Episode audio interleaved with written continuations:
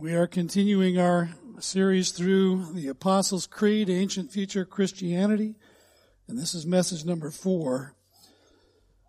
It was close to Christmas and a Sunday school teacher posed this question to his class of young children. What was, what was Mary's husband's name? The children thought for a while and suddenly one little boy thrust his hand in the air and said, I know, teacher. I know. His name was Verge. The teacher was somewhat startled to hear that news, but didn't want to abruptly correct the little boy. So he decided to ask him another question. And, and how do you know his name was? He goes, that's easy. My mom and dad told me that Jesus came from Virgin Mary.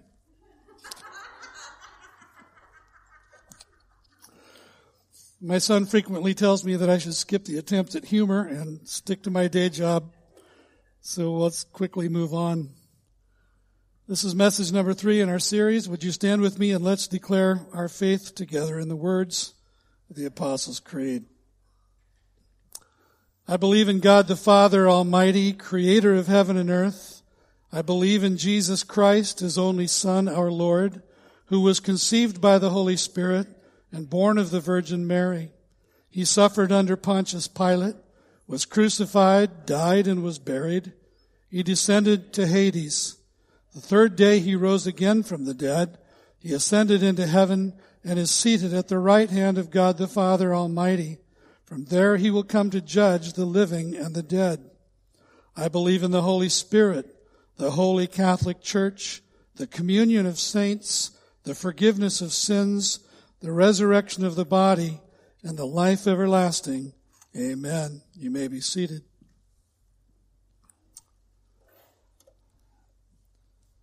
As we progress through our study of the Apostles' Creed, it's my privilege this morning to open God's Word to you with regard to the phrase that says of Jesus Christ that he was conceived by the Holy Spirit and born of the Virgin Mary. And to do that, I want to answer four basic questions. First, these, this will help you fill in your blanks. The meaning of the virgin birth, what is it? Second, the fact or the historicity of the virgin birth. Did it really happen? Third, answering objections to the virgin birth. Is it credible? And fourth, the importance of the virgin birth. Does it matter? Would you bow in prayer again with me? Lord, would you come now by your Spirit? Would you open the eyes of our hearts? That we would see the things that you want to reveal. Lord, that you would open the ears of our hearts, that we would hear that which you would speak to us. May we think your thoughts after you as you make them clear to us. And Lord, would you teach us to respond appropriately in Jesus' name? Amen. Well, first then, the meaning of the virgin birth. What is it?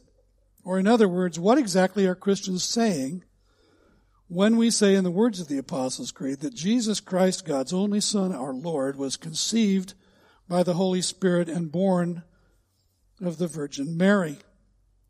the answer is that we are describing the mystery filled, miraculous mode of entry of the Son of God into the world, into human flesh, and into human history and we are in fact affirming two things the Bible asserts as true about that entry.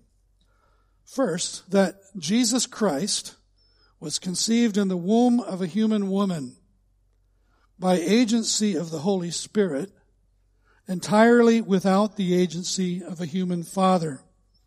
That is, without male biological contribution. Secondly, that Mary was a virgin at the time of conception and remained a virgin until a time subsequent to Jesus' birth.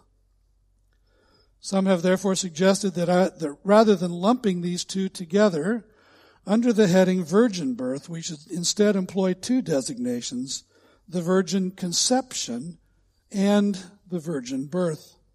And as we're going to see this morning, the virgin conception and birth establish the most basic Christian doctrine regarding the person of Jesus Christ his dual nature that he is both Son of God and Son of Man. Second, then, we should consider the fact or the historicity of the virgin birth. Did it really happen? And to answer that question, we need first to understand that the Old Testament prophets anticipated the virgin birth. The virgin conception and birth of Christ fulfilled biblical prophecy. And there are two noteworthy prophecies in particular that we should consider together. The first is in Genesis chapter 3. The scene is the Garden of Eden. Eve has been tempted by the serpent, who is the embodiment of Satan. She and Adam have sinned. God is pronouncing to Adam, to Eve, and to the serpent, respectively, the consequences of their rebellion. And in verses 14 to 15, God looks behind the serpent and addresses the evil one that the serpent represents. In verse 15, he says to Satan, I will put enmity between you and the woman, and between your offspring and her offspring. He shall bruise your heel, and, or he shall bruise your head, and you shall bruise his heel. Here in the immediate aftermath of the fall of humanity in the garden, God is promising a solution. A male redeemer who will be born to the offspring of the woman. The serpent will wound him, but the redeemer will crush the serpent's head, dealing a fatal blow. It's a hopeful prophecy from the mouth of God himself.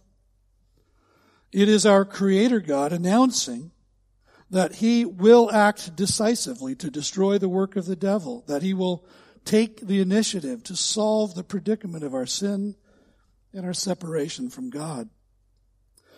Jesus, the Bible says, is that Redeemer. He is the seed or the offspring of the woman. Jesus is the one who came to strike the serpent and to reverse the curse. So by the birth of Jesus, God set in motion the end game that would fulfill his promises to redeem his people, to destroy sin and finally death, and to usher in a new humanity with Christ at its head. The second prophecy is found in the book of the prophet Isaiah, chapter 7 and verse 14, familiar to most of you. Therefore, the Lord himself will give you a sign. Behold, the virgin shall conceive and bear a son, and shall call his name Emmanuel. Now, the historical setting for this prophecy is the reign of Ahaz, king of Judah. This is during the time of the divided kingdom, there was a kingdom of Israel and a kingdom of Judah. The nation of Syria and the kingdom of Israel have in fact joined together to make war on the kingdom of Judah. And Ahaz is understandably filled with fear. It's important to understand as we come to many prophecies in the Old Testament that they have both a short-term fulfillment and a long-term fulfillment. And that is true with this one in particular. And without going into a long and tedious explanation, the short-term fulfillment in this case is really God saying to Ahaz, it's gonna be okay. It's gonna be okay. I've got this. This child, whose name means God with us, who is a reminder to you that, uh, that I am with you, will be born. And before he's old enough to know good from evil, these two kings that you fear so much will be gone. And notice that there's no claim or requirement in the short term fulfillment that Isaiah was speaking of anything but a natural conception and a natural birth. But in his gospel, Luke applies this prophecy in its long-term fulfillment directly to the birth of Jesus Christ. That is, Isaiah 7:14 points forward to the birth of Messiah. Some have observed that the word translated virgin in Isaiah's prophecy is Alma, Alma, and really only means a young woman of marriageable age. And often they proceed to discount the prophecy as applying in any way to Jesus. But consider these three points. First, that when a Hebrew woman was of marriageable age, it went without saying that she was a virgin. The consequences that were prescribed for promiscuity and losing one's virginity before marriage were dire to say the least. Secondly, in the year 3 BC, at about the time that Jesus was what we would call a preschooler, there were 70 Hebrew scholars that came together to produce a faithful translation of the Hebrew Old Testament into common Greek, the predominant language of the day. And when they came to Isaiah 7 verse 14, these learned men chose unanimously to replace the Hebrew word alma with the Greek word parthenos. Unlike the Hebrew alma, there is no ambiguity whatsoever in the word parthenos. It clearly and always means virgin. Third, and most importantly, in Luke's narrative of the angel Gabriel's announcement to Mary that she would be the mother of Messiah, twice she is identified with that exact word, parthenos. She's identified as a virgin, and the rest of the conversation confirms that to be the case. Mary self identifies as someone who was not and never had been sexually active. Second, we need to make note that the apostles clearly taught the virgin conception and the virgin birth of Jesus Christ. Both Matthew and Luke are crystal clear in their testimony to the virgin birth in their gospels. Matthew's narrative focuses on Joseph's response to the announcements from an angel of the Lord of the miraculous nature of Mary's pregnancy. Luke's narrative focuses primarily on the Virgin Mary's response to the announcement of the angel Gabriel that she would become mother of Messiah, the Son of God. There's no hint in the respective texts of cooperation or collusion or conspiracy between Matthew and Luke. It wasn't like they got together to create a fantastic story. They clearly wrote independently of each other. And yet the two narratives perfectly complement each other. Their accounts include such detail that their sources had to have been either Joseph and Mary themselves or at least Mary herself. With regard to the other two Gospels, Mark and John, Mark's Gospel begins not with the birth of Christ, but later with the ministry of John the Baptist. And John is less historical and more theological in the introduction to his Gospel, but he is no less clear in the view that the birth of Jesus Christ was the, uh, was the eternal Word of God, the one and only, taking on human flesh. He wrote that the Word became flesh dwelt among us. Beheld his glory, glory as of the only, one and only from the Father. Well, let's look now at the two narratives of Matthew and Luke, beginning with Matthew's. Matthew chapter 1, beginning at verse 18. Now the birth of Jesus Christ took place in this way. When his mother Mary had been betrothed to Joseph, before they came together, she was found to be with child from the Holy Spirit, and her husband Joseph, being a just man and unwilling to put her to shame, resolved to divorce her quietly. But as he considered these things, behold, an angel of the Lord appeared to him in a dream, saying, Joseph, son of David, do not fear to take Mary as your wife, for that which is conceived in her is from the Holy Spirit. She will bear a son, and you shall call his name Jesus, for he will save his people from their sins. All this took place to fulfill what the Lord has spoken by the prophet. Behold, the virgin shall conceive and bear a son, and they shall call his name Emmanuel, which means God with us. When Joseph woke from sleep, he did as the angel of the Lord commanded him. He took his wife, but knew her not until she had given birth to a son and he called his name Jesus. Now, just some brief observations of what this passage is telling us about what we are considering today. First, Mary and Joseph were betrothed. And betrothal is like an engagement, but much, much more permanent. It was tantamount to marriage in the sense that it could only be dissolved by either divorce or death. The bride remained in her father's home. The groom's job during the period of betrothal was to prepare a place for the two of them to live when they married.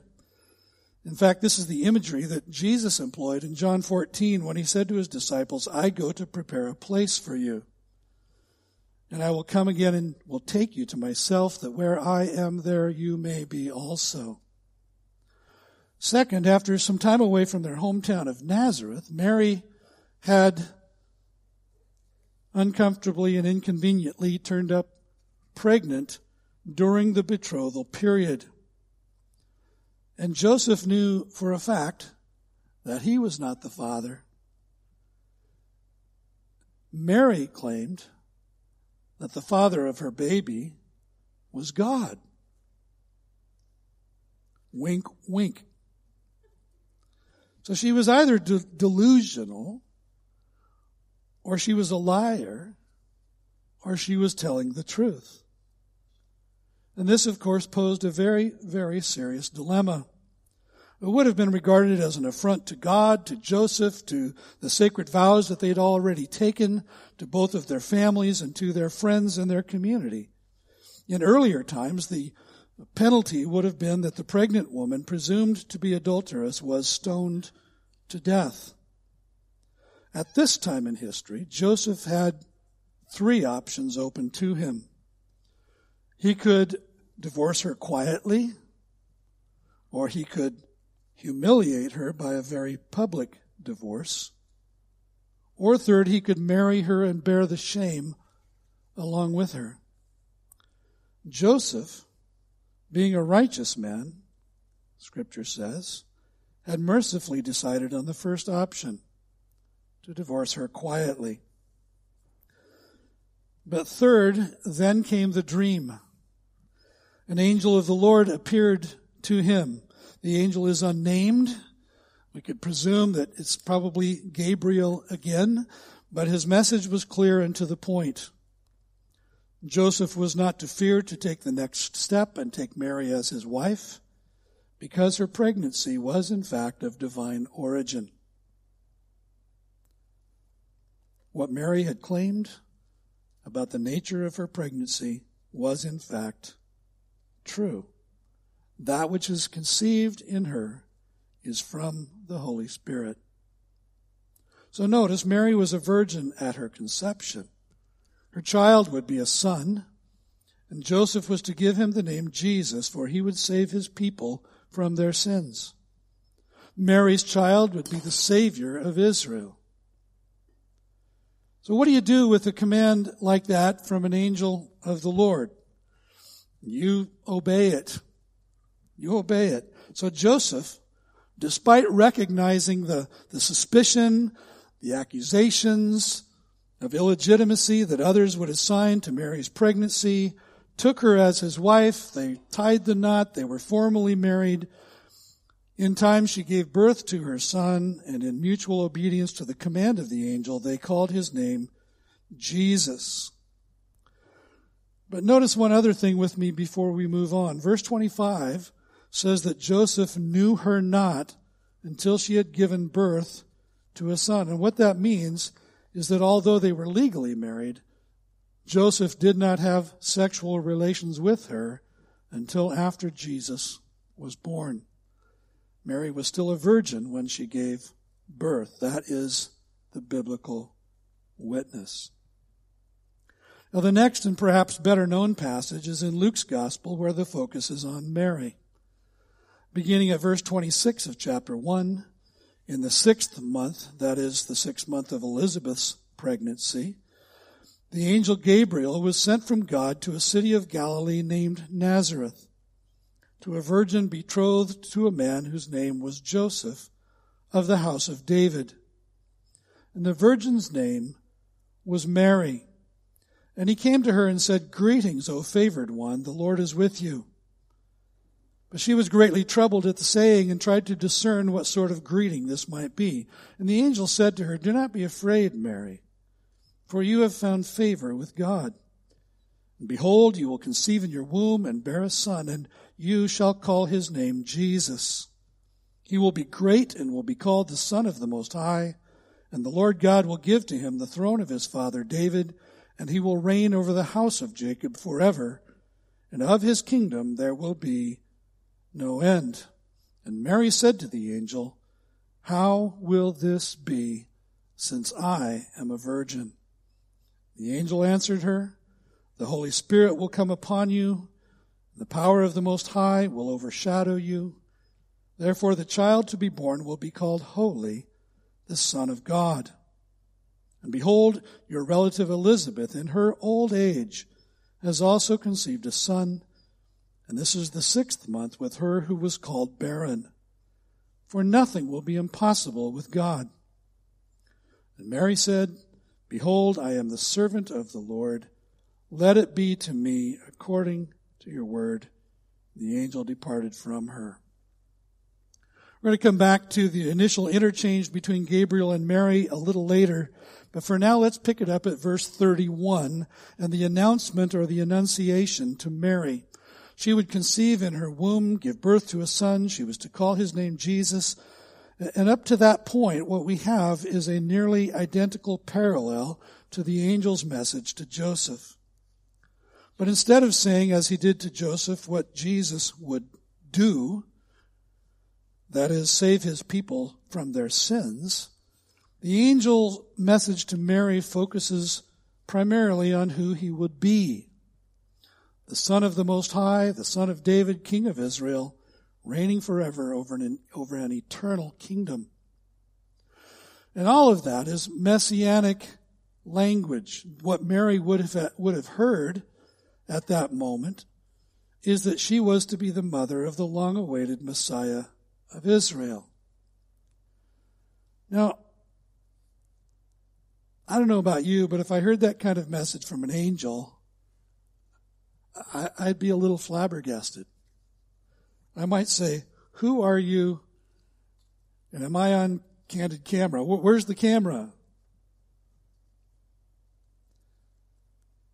And I don't think most young women would have their wits about them to ask the question that Mary asked next. Mary was a cool customer with a sharp mind. Her question was simply, okay, how? How? How will this be? Since I am a virgin. How's this going to work seeing that I am not now, nor have I ever been sexually active? The angel's answer is short and to the point. It's what we usually call a packed statement. I, it directly answers her question, how, as well as the question, who. The angel answered her, The Holy Spirit will come upon you, the power of the Most High will overshadow you. Therefore, the child to be born will be called Holy, the Son of God. Oh, what are we to make of the angel Gabriel's answer? First, it's important to clarify that what he's describing is not at all like the mythologies of the Greeks or Romans or any of the other mystery religions as some down through the centuries have claimed. He is not describing a god or a demon having physical sexual relations with a human woman. Instead, as I mentioned to you two weeks ago, the language here is actually reminiscent of the description of the primordial activity of the Spirit of God before God commenced the six day process of creation, so that we read in Genesis 1 2, and the Spirit of God was hovering over the face of the waters. It reminds us of the cloud of God's presence that overshadowed the nation of Israel and led them in the wilderness following the exodus from Egypt. And it calls to mind the bright cloud that overshadowed Jesus, Peter, James, and John on the Mount of Transfiguration, first concealing and then revealing the Son of God. You can read about that in Matthew 17, Mark 9 and Luke 9. Out of that bright cloud came the voice of God. This is my beloved Son, with whom I am well pleased. Listen to him. So far from being something impure and unholy, Mary's virginal conception by the Holy Spirit of God is presented to us as something entirely pure and entirely holy. And it had to be so. Look with me again at verse 35. The angel answered her, The Holy Spirit will come upon you, the power of the Most High will overshadow you, and therefore the child to be born will be called Holy, the Son of God. What I want you to see there is the word therefore. Therefore. It's very important. As some have said, when you encounter the word therefore, you should ask what it's there for. The word speaks of causation. The overshadowing of God's presence has its intended result. Therefore, therefore, therefore the child to be born will be called holy, the Son of God. We don't understand it. We can't explain it. It remains a magnificent mystery to our mortal minds, but there it is. We can accept it we can shelve it or we can reject it. Mary could have rejected it. Recognizing her still wondering mind, the angel reminded her, For nothing will be impossible with God. And Mary's answer expressed her buy in Behold, I am the servant of the Lord. Let it be to me according to your word. So the prophets anticipated it, the apostles taught it, and next we should note that the church has always maintained it. From the first century teaching of the apostles to the present day, biblical Christians have always embraced this doctrine. Now don't forget that Acts 1 verse 14 tells us that Mary, the mother of Jesus and her other sons, Jesus' brothers, were numbered among his disciples, and they were present in the early church. So, if this teaching of her virginal conception and virginal birth had been fabricated, Mary in particular would have had ample opportunity to say it wasn't true. And one doesn't have to look very far into church history to see that the virgin birth was central to the proclamation of the early church fathers. Men like Justin Martyr and Irenaeus, Tertullian, Basil, Jerome, and Augustine all wrote about the importance of the doctrine of the virgin birth. So the church has consistently understood the virgin birth as central to the message of the scriptures. The church fathers understood that without a proper understanding of Jesus in the womb, one would never arrive at a proper understanding of the significance of Jesus on the cross. They regarded the nature of Christ's conception then as a central element of the gospel message. Well, obviously there are many objections that have been raised through the years, many objections still raised today. So we ask the question, is it credible? Is this teaching, this doctrine of the virgin conception and the virgin birth credible? Objections abounded even in Jesus' time. Understandably, the rumors of Jesus' illegitimacy were common, especially in their hometown of Nazareth. In Mark 6, we read that Jesus began teaching in the synagogue in Nazareth. And at verse 3, we read that they took offense at him and said, insinuating doubts about his paternity, Is not this the carpenter, the son of Mary? Notice, not the son of Joseph, but only the son of Mary. Later in John 8:41, in a tense conversation with the scribes and Pharisees, one of the many in the temple, one of them said to him, reflecting the rumors about the questionable circumstances of his birth, We were not born of sexual immorality. We have one Father, even God. See, there, there were only two options available to the people of Jesus' day, and there are only two options available to us today. Either Jesus was, in fact, as the apostles taught, and as his mother Mary affirmed, born of the Virgin by the Holy Spirit, or he was the product of an adulterous relationship. And again, each of us gets to examine the evidence and come to our own decision, make our own judgment. In the past two centuries in particular, it has become fashionable among some theologians and scientists to regard the doctrine of the virgin birth as a mere myth, a story that might convey some religious meaning, but entirely lacks any historical validation. Uh, theologians who have abandoned their confidence in the inspiration and authority of Scripture object to the notion of the virgin conception of Jesus and claim that Jesus is merely the product of Joseph's natural sexual relations with Mary, as were the rest of his brothers and sisters. And in fact, the goal of liberal theology has been to present the entirety of the New Testament as presenting a mythological worldview that enlightened, modern, educated men and women simply cannot accept as real. And they claim that the only way to get to the real meaning of the Bible and to discover the real historical Jesus is to deconstruct the scriptures by divesting them of all the vestiges of the miraculous, and in so doing to strip Jesus of any claims to deity and any supernatural power and divine authority. And as they do that, the effect is that they reduce him to nothing more than an enlightened teacher, an existential model, or a mere moral example. And they offer nothing more than a materialistic, humanistic worldview, and then demand that the claims of the Bible must be subordinated to it. Those traditional doctrines that don't fit easily within the secular framework must be then summarily discarded. There's one liberal theologian, Gerd Ludemann, who wrote, The tomb was full and the manger was empty.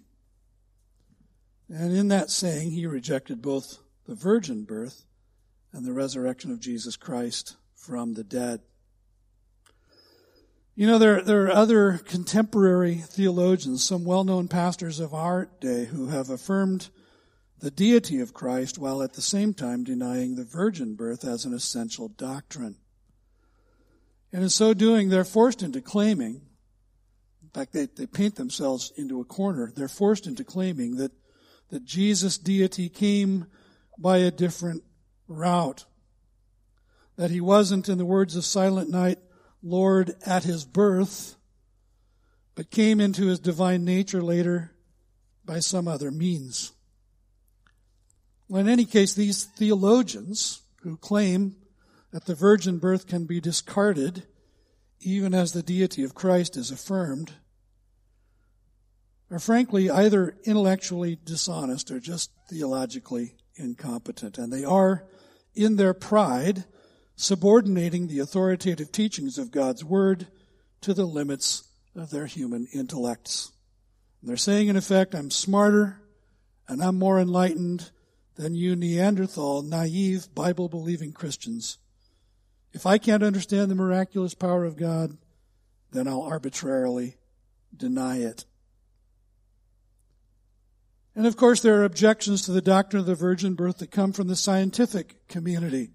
They rightly observe that parthenogenesis, the scientific term for the, for virgin birth in general, though it is observed in some species of fish and reptiles and insects, is biologically impossible in human beings.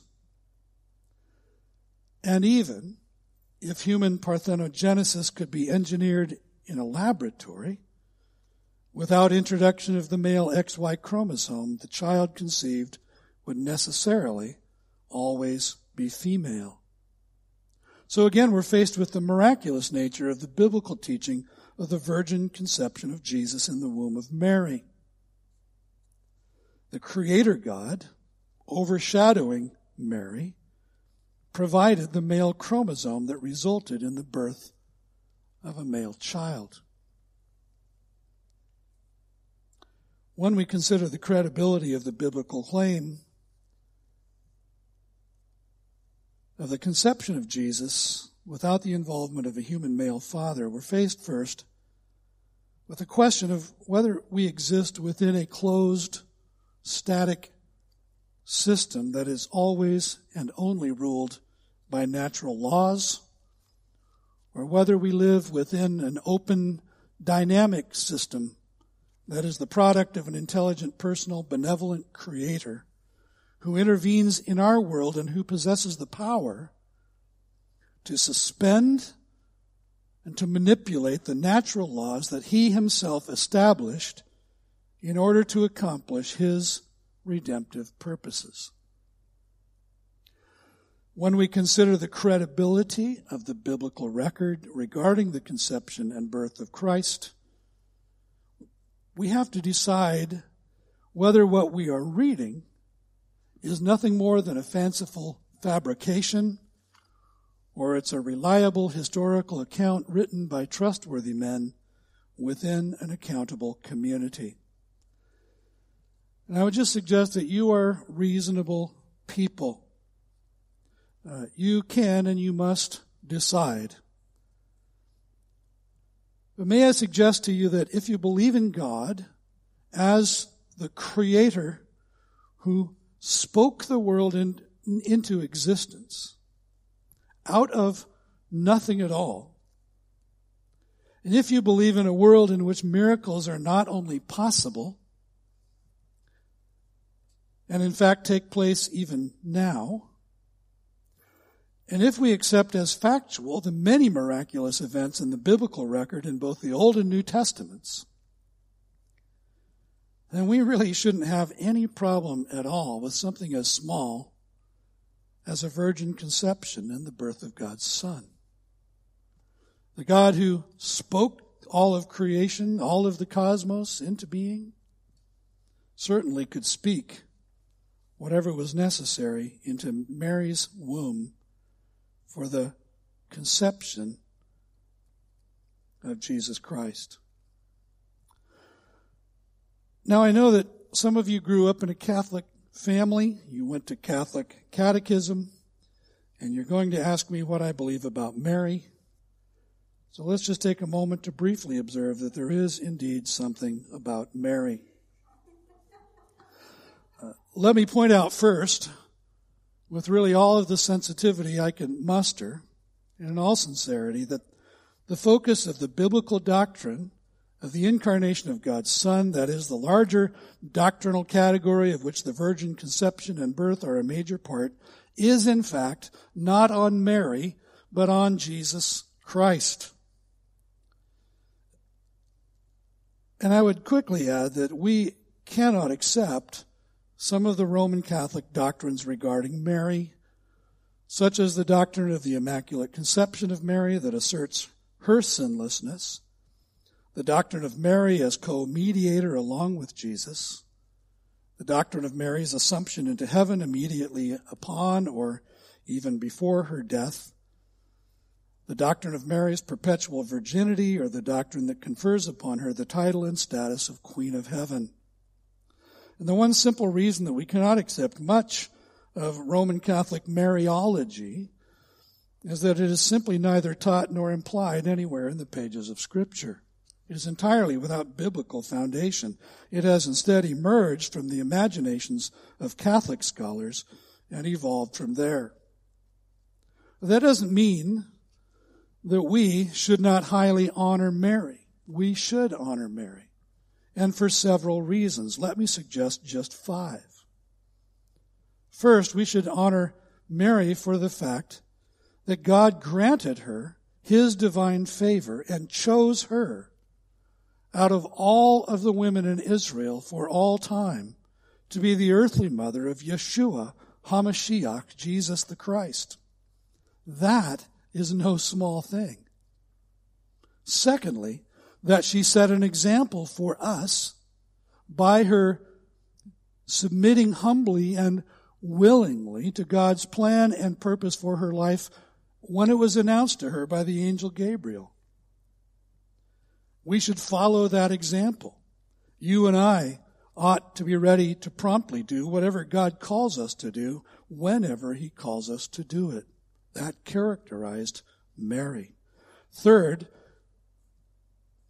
that in her song of praise in Luke chapter 1, she showed herself to be astute. Biblically, theologically, socially, politically. She was devout.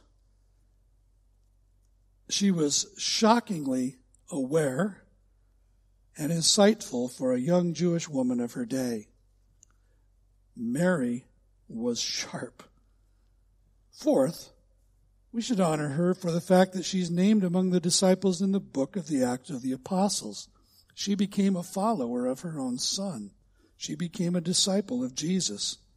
And then fifth, that she herself was an active participant in the early church in Jerusalem, along with her other sons and presumably her daughters as well. Now we don't know what ever happened to Joseph. He just disappears from the narrative. It appears that Mary at some point became a single mother. Now, either Joseph died or Joseph rejected Jesus as Son of God he just doesn't appear in the biblical record any anymore after the narratives of Jesus' birth. So Mary became a single mother at some point, and she excelled as the spiritual leader of her family. Finally, one final all important question. The importance of the virgin birth. Does it matter? does it matter? And in short, it matters immensely. The virgin birth is an underlying assumption in everything the Bible says about the nature and character of Jesus. It possesses significant doctrinal importance for the Christian faith at large. So consider with me three implications of the virgin birth and then I'm done. First, that the virgin conception and birth affirms the true identity of Jesus Christ as truly God and truly man. Wayne Grudem summarized the importance of this doctrine in these words God, in his wisdom, ordained a combination of human and divine influence in the birth of Christ, so that his full humanity would be evident to us from the fact of his ordinary human birth from a human mother, and his full deity would be evident from the fact of his conception in Mary's womb by the powerful work of the Holy Spirit.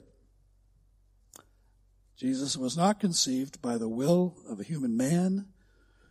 Rather, he was conceived of the Holy Spirit. The virgin birth makes possible the unity of the divine and the human. Jesus was the God man. Secondly, the virgin conception points definitively to the miracle by which this child is conceived without sin. Without sin. Scottish theologian A.B. Bruce wrote that a sinless man is as much a miracle in the moral world as a virgin birth in the physical world. See, according to Scripture, all those who descend from Adam receive the guilt of sin. Sin came into the world through one man, Adam, and death through sin, and so death spread to all men because all sinned. Uh, I've often thought, and I've said it before, that uh, the TV show The Addams Family was aptly named because they were all dead. However, Jesus doesn't descend from Adam. He's not a member of the Adam's family, and therefore he does not participate in that common condition of sin. Recall the words of the angel to Mary one more time. The angel answered her, The Holy Spirit will come upon you, and the power of the Most High will overshadow you. Therefore, the child to be born will be called holy. The biblical witness is that Jesus lived a sinless life. How do we explain that truth? How do we understand it? How do we wrap our minds around it? It's simply this, that well, it's not simple, but it's simply this. His essential nature is directly linked to the essential nature of his conception. so that a break was effected in the transmission of original sin. Roman Catholic theologians struggled with this, which is why they ended up creating the doctrine of Mary's sinlessness. They, they had a very difficult time wrapping their minds around it all. We sinners could not reproduce ourselves out of the dilemma of our sin. You might recall that at the birth of Cain, clear back again in Genesis, Eve said of Cain, or said about his birth, I have gotten a male child with the help of God. It's likely that Eve may have thought at the time that the birth of Cain fulfilled the prophecy of God regarding a Redeemer who would come. But again, we sinners can't reproduce ourselves out of the dilemma of our sin. There has to be an intervention. There has to be a disruption from outside Adam's race. And in the conception of Jesus Christ, by the Holy Spirit, God provided that disruption, that break in the transmission of original sin, and provided a holy, sinless Son. R.C. Sproul put it this way From God, Jesus received his divine nature, bypassing the sin nature that comes down to all of us from Adam. And so we read in Hebrews 4, verse 15, that in every respect Jesus Christ was tempted as we are, yet without sin. The apostle Paul was able to write to the Corinthians that at the cross, for our sake, God made him to be sin who knew no sin. That is Jesus. So that in him, in Jesus, we might become the righteousness of God. third implication regarding this doctrine is that the virgin birth points us to the miraculous nature of God's redemption of humanity. And indeed, the, the virgin conception of Jesus can be explained only by the unilateral sovereign act of God. This child is a gift from Him. Humanity needed a perfect human Savior, but humanity could never produce one.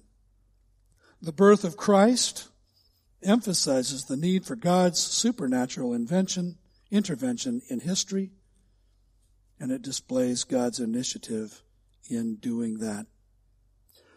John wrote, The Word became flesh and dwelt among us. Paul wrote to the Galatians in chapter 4, verse 4. I'm told that I've got this wrong scripture reference there. It should read Galatians chapter 4, verse 4. When the fullness of time had come, God sent forth his Son, born of woman, born under the law. And in Hebrews we read, Since therefore the children, that is you and I, humanity, share in flesh and blood, he himself likewise partook of the same things. He took on human flesh.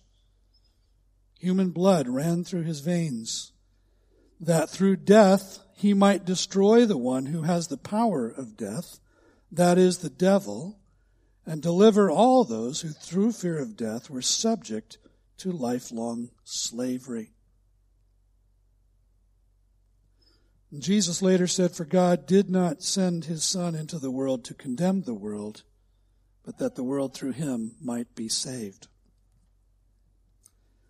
Coming of Jesus was a rescue mission. God sent him on a rescue mission to earth.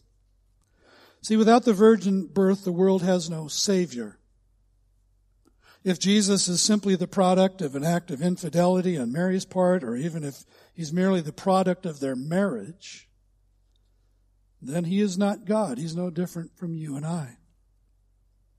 And if he's not God, then his claims are false. If his claims are false, he cannot provide salvation. And if there is no Savior, if he cannot provide salvation, then we are still in our sins. And as Paul put it, we are of all men most to be pitied because we have believed and propagated a lie. So here's the final question. Can a Christian deny the virgin conception and birth? Can a, can a genuine Christian, a genuine biblical Christian, deny the virgin conception and birth? And the answer is a resounding no. If the Bible is true, and I believe that it is, I accept it as the inspired and authoritative Word of God, then we cannot deny the virgin conception and birth.